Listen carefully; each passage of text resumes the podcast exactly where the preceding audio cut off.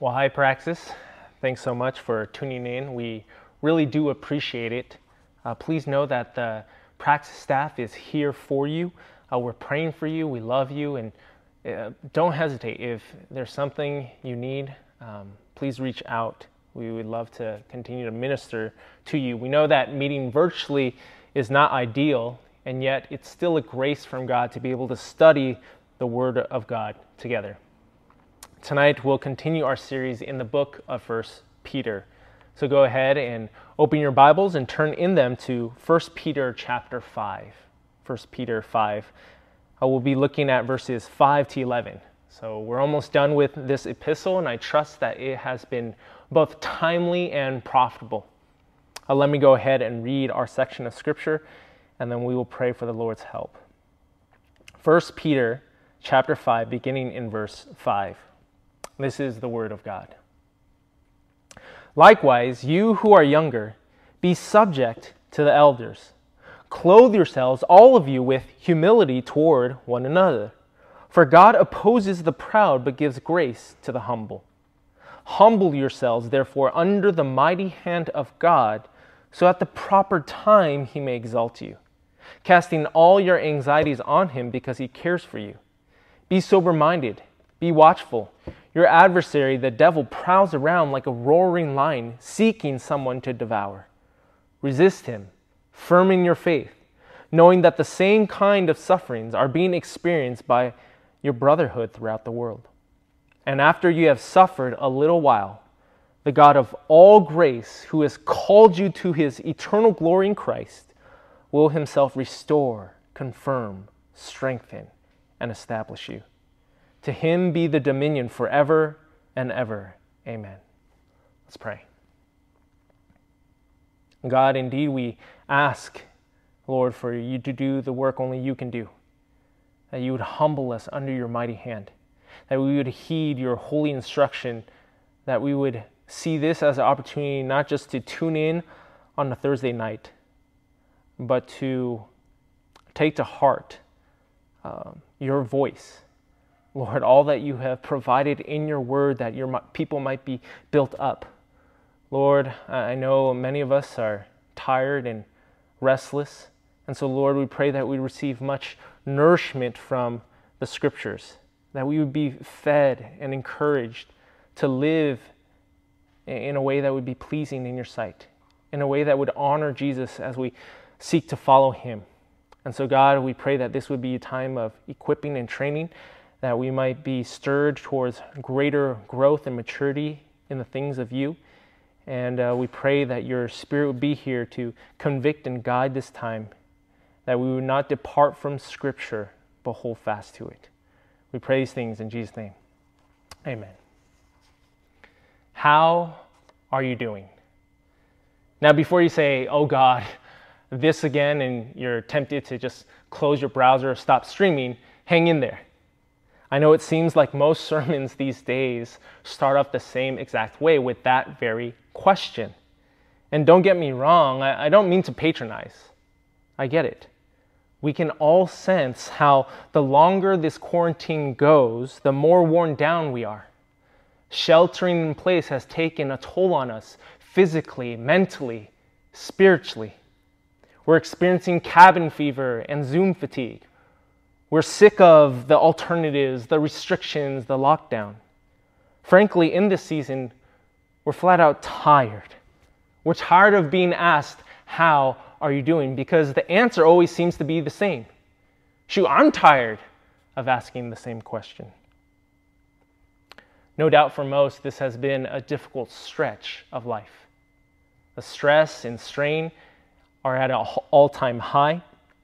But even in the midst of COVID 19, we are pointedly reminded that much of the Christian life requires a greater perspective, a long obedience in the same direction, if you will. Much of the Christian life is about perseverance, running a race in which coronavirus is but one leg in the marathon.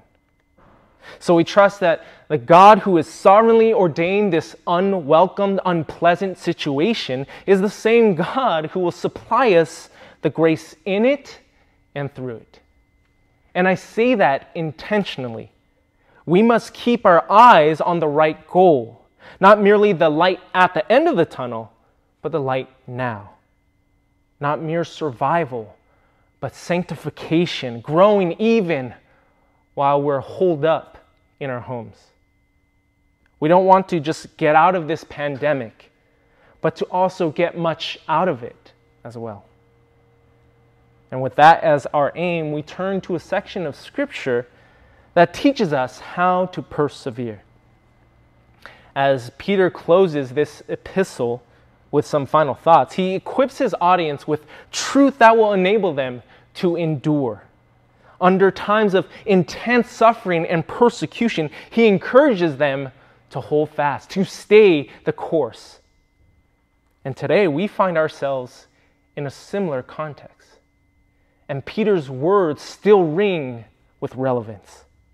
If we're going to make it as Christians, if we're going to persevere in and through coronavirus and whatever else may come our way, we need to heed Peter's instruction. The apostle provides three necessary components to persevere, to continue to grow and stand firm as followers of Jesus Christ. And the first, the first is that he shows us the posture of perseverance. The posture of perseverance. Because if we're in it for the long haul, we're going to need to be humble. Look again at verse 5. Peter writes, Likewise, you who are younger, be subject to the elders. Clothe yourselves, all of you, with humility toward one another. For God opposes the proud, but gives grace to the humble. Now remember the previous section. And Peter begins talking about church governance, church dynamics, exhorting the elders, that is, the leaders of the church, to shepherd the flock, to exercise oversight, to be an example. And now the apostle pivots from the pastors to those in the pews. Peter addresses the rest of the church, specifically the younger. Because when you're young, let's face it, you're more brash and impulsive. The young are more likely to rebel and be difficult. So Peter doesn't beat around the bush. Be subject to elders, submit to your pastors in essence, he calls us to adopt a spirit of humility. And really, in the end, no one escapes this exhortation. While Peter has spoken both to the elders of the church and those younger in age and faith, he prescribes the same medicine for everyone. Clothe yourselves, all of you, with humility towards one another. Now, think about that image clothing. Clothing is what covers us from head to toe. It's what's visible about us.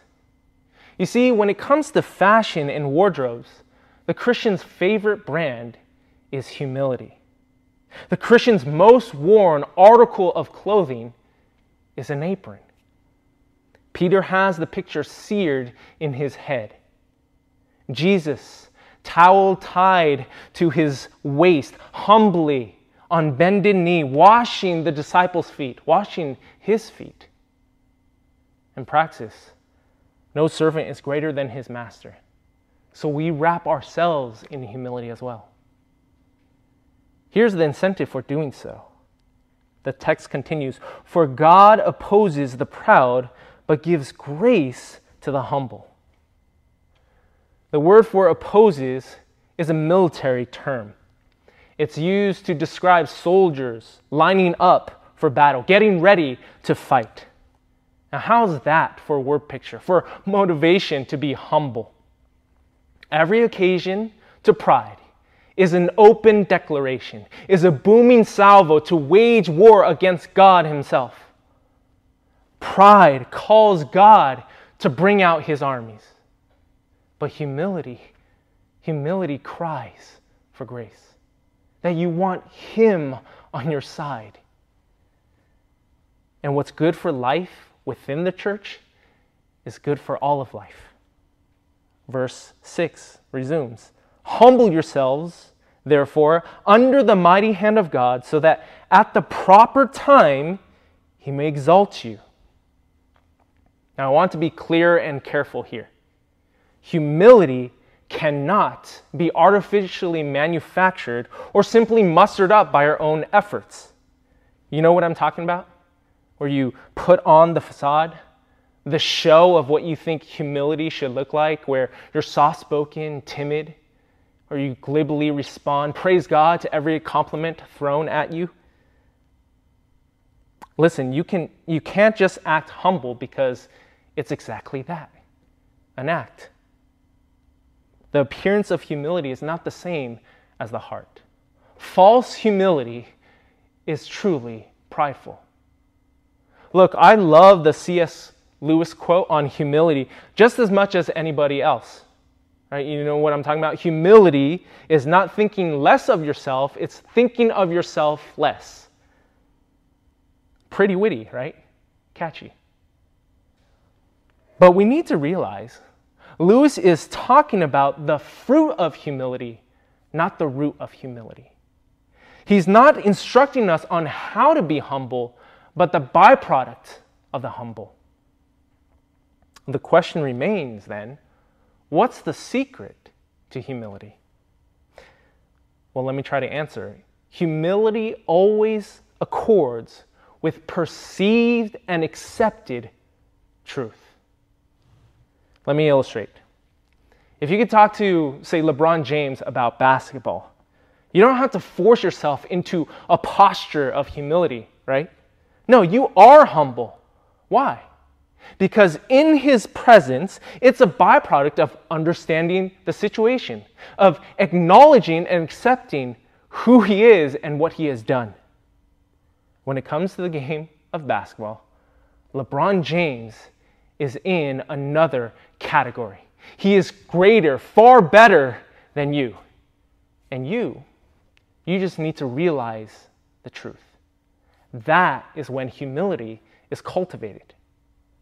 So the same with God, but on a greater level, on a universal scale. When you recognize that He is in a separate category, that He is glorious over all, you will be humble. I mean, if you trace Paul's prayer for the churches, as far as I know, he never prays for greater humility. Isn't that interesting? He doesn't pray for greater humility, he prays for greater understanding, a deeper reverence and recognition of God and the wonders and glories of the gospel. And when that truth sits heavy upon our hearts, then we bend the knee. Then we're humble. Humility is a proper response to who God is and what He's done.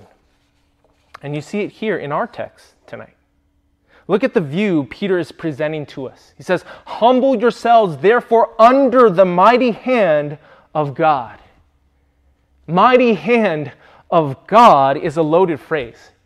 It would have triggered the minds of Peter's readers, teleporting them back in time to a particular incident the 10 plagues, the Exodus. You remember that story?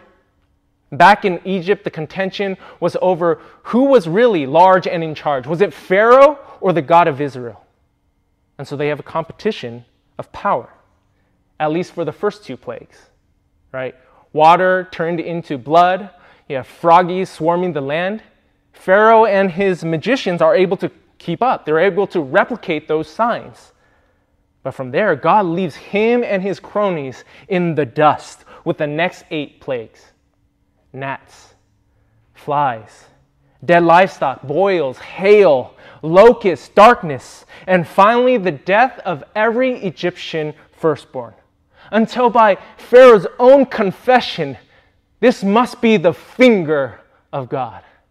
Until it is indisputable, undebatable, who is really mighty.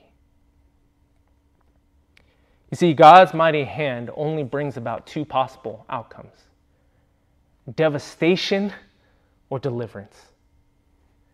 The choice is ours. Like the Egyptians, We can foolishly try to exalt ourselves over God's mighty hand, leading to our own demise and destruction. Or, like the Israelites, we can humble ourselves under His mighty hand that He might bring us out. He will exalt us in His perfect timing. Peter is saying, Humble yourselves, or God will do it for you. His mighty hand will either crush you or care for you which ought to nurture humility in our hearts. Verse 7 continues casting all your anxieties on Him because He cares for you. Now, notice what's easy to overlook. This cherished verse, the one we've committed to memory, it doesn't stand on its own legs.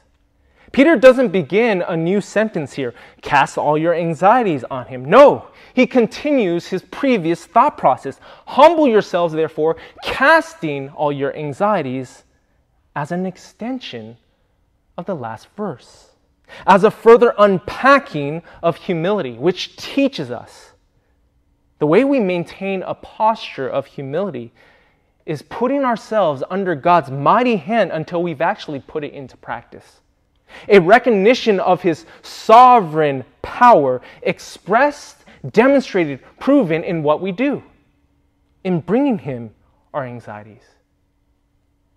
Anxiety is not inherently sinful, it's how we respond to it. Our reaction to our worries reveal what we worship, where we believe the, the strength and the solution to truly be. That's why even Jesus prays because God is the one with the mighty hand. So, praxis, take inventory of your life. You know, when issues arise, is your reflex to rely upon your own ingenuity and smarts to figure it out, or to turn to and mull over God and His wisdom found in His Word? When racked with all sorts of concerns, is your mind just racing for a quick fix?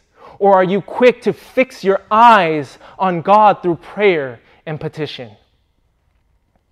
I mean, even with the coronavirus, all its effects, consequences, uncertainties, fears, and opinions on how to handle it, man, are we merely defaulting to the expertise of doctors, economists, politicians, our friends, even our pastors, to the neglect of seeking God? It shouldn't be so. Christian, our anxieties will either drive us towards God or away from Him. So treat your concerns as you treat your sins, bring them to Him. This is where humility and perseverance intersect, where they collide, where the rubber meets the road. We like to be in control, do we not? We like to know where the ship is heading.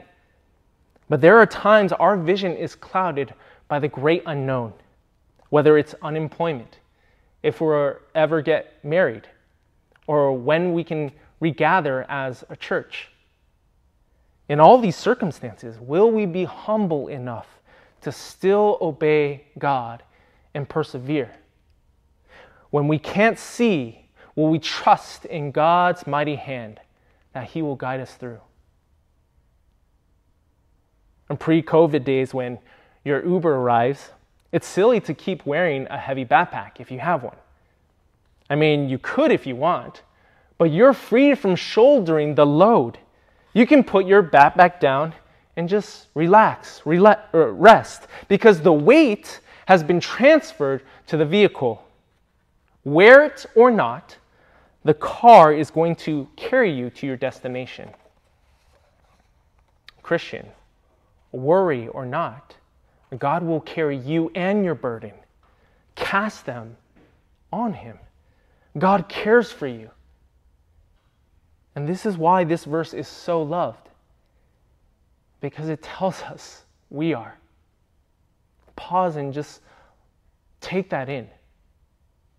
God does care for you. God is concerned more so than you are the omnipotent God of the universe takes interest in your daily struggles, in your afflictions. Beloved, because that's what you are, let that wash over you until that reality causes you to be humble. That the mighty hand of God is eager to embrace you, to hold you, to hold you fast. Man, it's these simple truths we never outgrow. A childlike awe that only gets stronger the longer we walk with God. You see, the sign of Christian maturity is not growing independence from God. The sign of Christian maturity is a growing dependence on Him, one that is humble enough to bring Him our worries. Now, don't misunderstand. Just because we cast our cares doesn't mean we're careless. After all, even prayer, we know, isn't a passive exercise. It is intense labor. It is active when we pour out our heart to God. And though this verse is an encouragement to be freed from worry, we are not freed from the work. Which leads us to the second component of perseverance. We examine now the practice of perseverance. The practice of perseverance. Hey, guess what? We got to do it. And we need to be informed about the situation, about our surroundings as we endure, what we're up against. So Peter tells us, look at verse 8. Be sober minded, be watchful. Why? Your adversary, the devil, prowls around like a roaring lion seeking someone to devour. Now, earlier in this book, Peter has already charged us to be sober minded and watchful. And the repetition here highlights the importance, the seriousness that this should characterize our approach to life. Be alert and prepared because your adversary, your opponent is the devil. Listen, guys, Satan is real and alive. The Bible tells us he is an accuser, a slanderer, he is our enemy. And lest we be cavalier towards him, Peter likens him to a lion. Be on guard and sober minded because to be inebriated, caught off guard when you're next to a lion, is to welcome death. Now, our perception of a lion probably needs to be adjusted. We tend to think of an animal that is tame and domesticated. Maybe we recall times we went to the zoo only to see this big cat, but behind bars. And so much for majestic and fearful, right? Instead, if we're lucky, we'll catch the lion to be awake. But most of the time, the king of the jungle is either snoozing or too lazy to move. Sounds like me on a hot summer day or any day. But this animal analogy would have connected with Peter's audience. Their experience with lions wasn't watching them at the amusement park. No, they were the amusement. As a gruesome form of persecution and torture, the Romans would round up Christians into their Colosseum and then unleash hungry lions on them as entertainment, as sport. Peter's words would have sent his readers into a dark place. Memories still haunt them. They can still see pieces of flesh flying, limbs torn apart, blood painting the ground as fellow believers are brutally mauled to death by vicious lions. They would have gotten it. The devil prowls around not as a little kitty to trifle with, but as a wild beast seeking to devour. He roars to strike fear, to disorient us so that he can destroy us. But that's why we need verse 9 in this letter as a source of encouragement. So, on the one hand, while some of us have a tendency to downplay, dismiss the existence and influence of the devil, Peter at the same time doesn't want us to over exaggerate him either, which leads to verse 9. Resist him, firm in your faith, knowing that the same kinds of suffering are being experienced by your brotherhood throughout the world. Now consider how strange this imperative, this charge is. In the scriptures, we're told to put as much distance as possible between ourselves and sin and temptation. We're commanded to flee the love of money, to flee sexual immorality. But here, we don't flee the devil, he flees us. James 4 7 resist the devil and he will flee from you. How does this work? There's no magic potion or silver Bible bullet to ward off Satan. Peter tells us, pay attention, he tells us we resist by remaining firm. In other words, we don't fight the devil by facing him head on, but by facing Christ. As Pastor Kim likes to say, by fueling our faith with God's truth. And oh, we'll need God's truth because there are a variety of ways Satan assails and attacks us. In this verse, Peter is countering one of the devil's tried and true methods, one of his go to strategies lying. The Bible describes Satan as the father of lies, a manipulator of the truth. And the avenue he often exploits that is in our suffering. He roars that our misery, our pain, our plight is a sign of God's abandonment until the raucous of our pain drowns out the voice of our Savior, until we feel alone. You see, if Satan can get you to think that you're forsaken, that contra verse 9, that God doesn't care for you, well, then he's isolated you. Then he can take you. And that's why Peter preempts this, preparing us now with knowledge, equipping us with the truth of the matter before we are in the thick of the fire. Here is what you know, Christian. Satan schemes to divide and conquer to dupe you into thinking that the suffering you're experiencing is so unusual, so unique to you, that the only conclusion you can draw is that you've been deserted by God. And no one knows my struggle with same sex attraction. No one gets how my family has disowned me for my faith. No one understands the darkness of depression that has swallowed me whole. No one, not even God. But the best way to combat this is to know that your suffering is a shared suffering. It's a common experience. Sure, maybe not in exact details, but something that happens to the brotherhood of all Christians throughout time and throughout the world. Now, in no way is Peter making light of the reality and significance of our hurts and struggles but he is attempting to normalize it so that we know we aren't alone in our suffering, that there's strength in numbers. You know, I was reflecting on this personally. You know what brings me encouragement when I feel my faith faltering? When I'm going through a difficult season in life like this quarantine? I think of you. I think of how you're persevering that those suffering and separated at home, you continue to study the scriptures at night as a group, that you stream Sunday service together, that you fight against sin through accountability and prayer. I think of how you continue to serve one another. You know, hosting and having surprise Zoom birthday celebrations, texting each other words of encouragement, dropping off unannounced baked goods, Oreo McFlurries, and loads and loads of bread. I mean, when we return from quarantine, it's going to be obvious how we've loved each other because we're all going to have gained 50 pounds. At least that's going to be my excuse.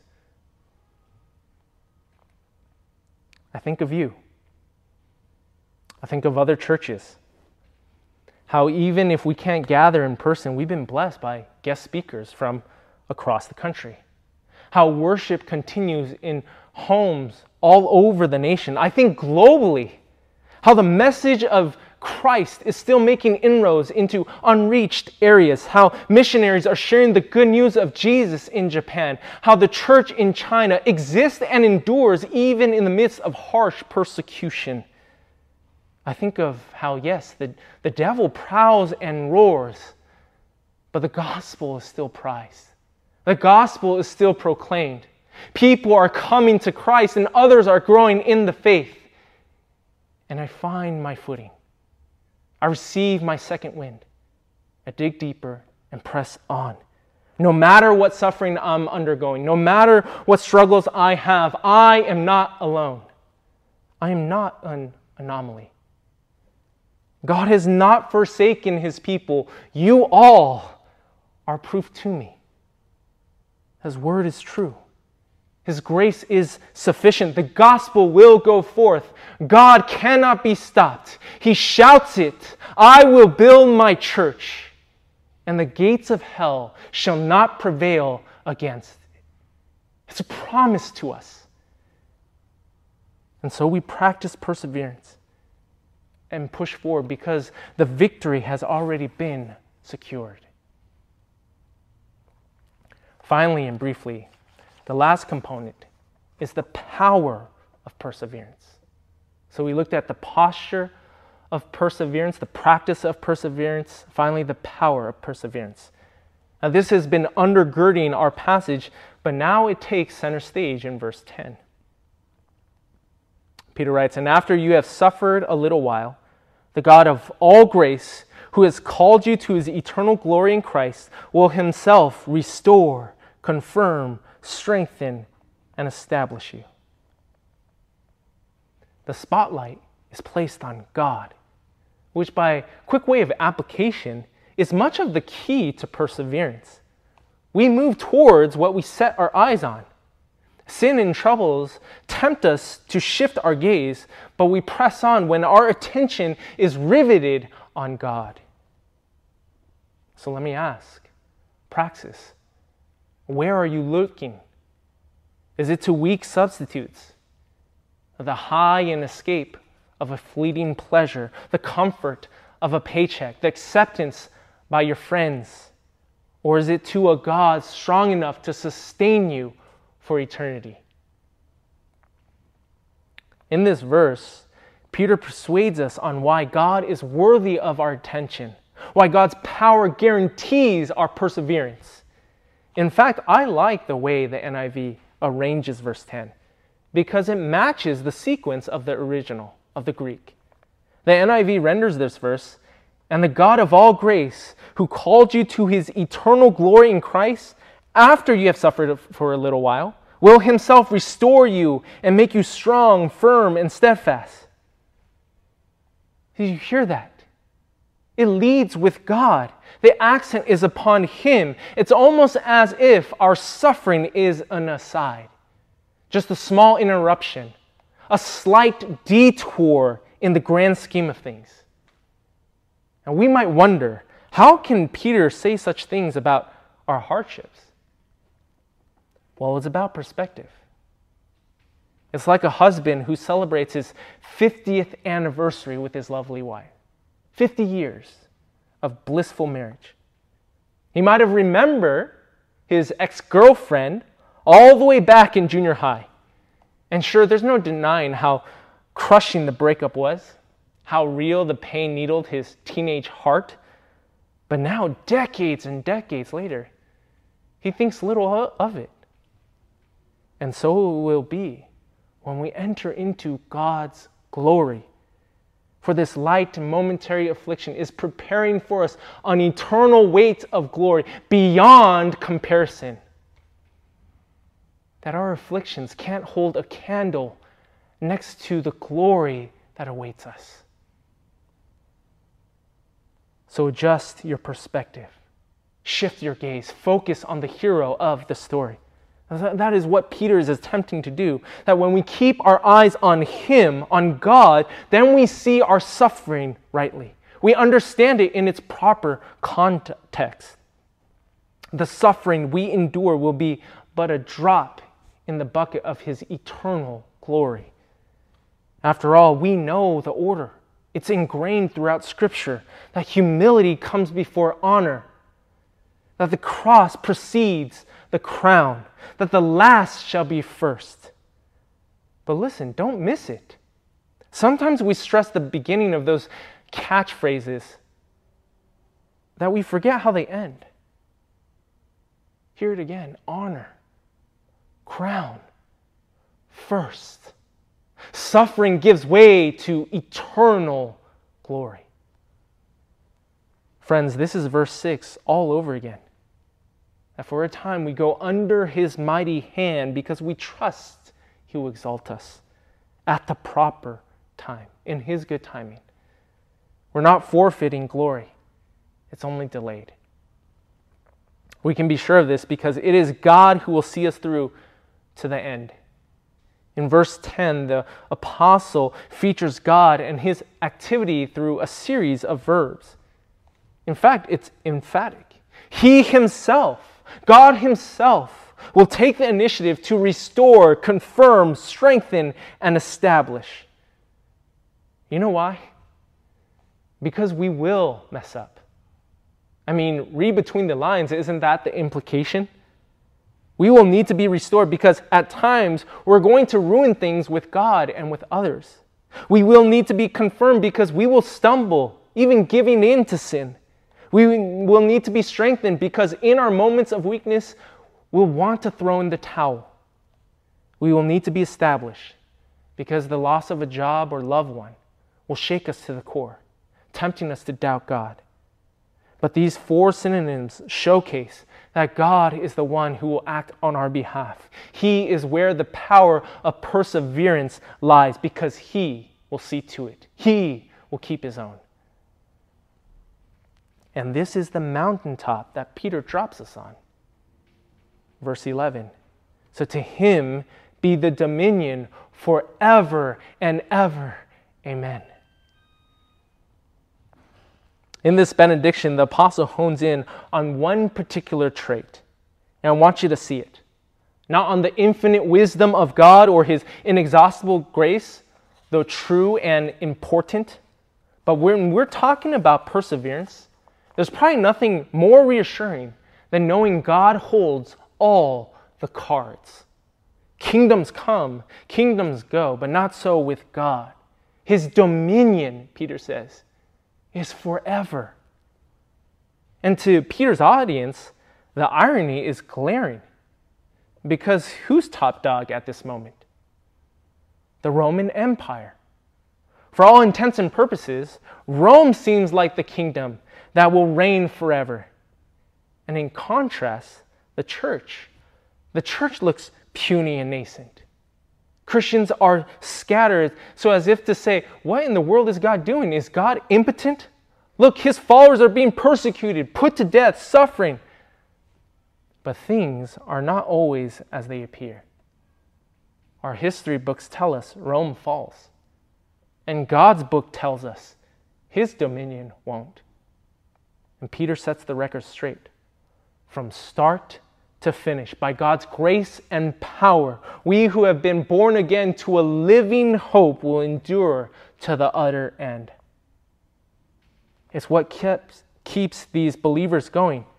And it's what keeps Peter going all the way to his fate, to the end of his line when he is crucified upside down. And I will be the first to confess. There are times this year especially in 2020, that I've lost sight of this foundational truth. You know, I wonder about the political landscape, where we're heading as a nation, and I grow anxious.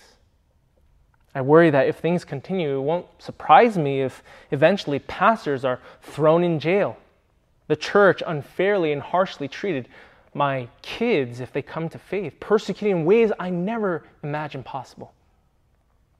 And maybe you're hounded by similar or other concerns. You know, how will I find employment in this kind of economy, this kind of market? You know, who's going to govern our nation? Who will be the president for the next four years? What's dating going to be like in this pandemic? I mean, it's already difficult navigating through a global pandemic, election year, racial tension, and the eroding morals of our society. But then to have to do so as a Christian, man, that takes the stress to a whole nother level. And yet, I hope all of that doesn't lead you to just despair, but I hope that leads you to Him. I hope that compels you all the more to apply this passage. One of the benefits of this crazy year is that it has humbled us. You and I are not sovereign, all wise and divine. But praise God, we don't need to be. Instead, we can bank our life on His power, cast our cares upon Him, and endure in the midst of suffering because He cares. His dominion is forever. And we stand firm because it's as that children's song goes He's got the whole world in His hands, including you and me. And that's good news, good enough to persuade us to persevere. Let's pray. God, we thank you for your word, how it buttresses our faith and is a robust encouragement, how it adds steel to our backbone because it points us to yourself, your promises, that you are a refuge and a tower, a present help in times of trouble. And so, Lord, we can humble ourselves under your mighty hand, casting our anxieties upon you, knowing that you care for us knowing that the sovereign, omnipotent God of the universe orchestrates all things according to your wisdom, according to your plan. And Lord, you will never forsake your own, but instead, you even can use suffering and our afflictions for our good, to refine us, to prune us, to make us more like your Son. And so, Lord, may we, may we believe that. Would you increase our faith? that we might cling to your word, cling to your Son, and grow and persevere. And that we might have joy unspeakable and that you might be glorified in our lives. We pray these things in Jesus' name. Amen.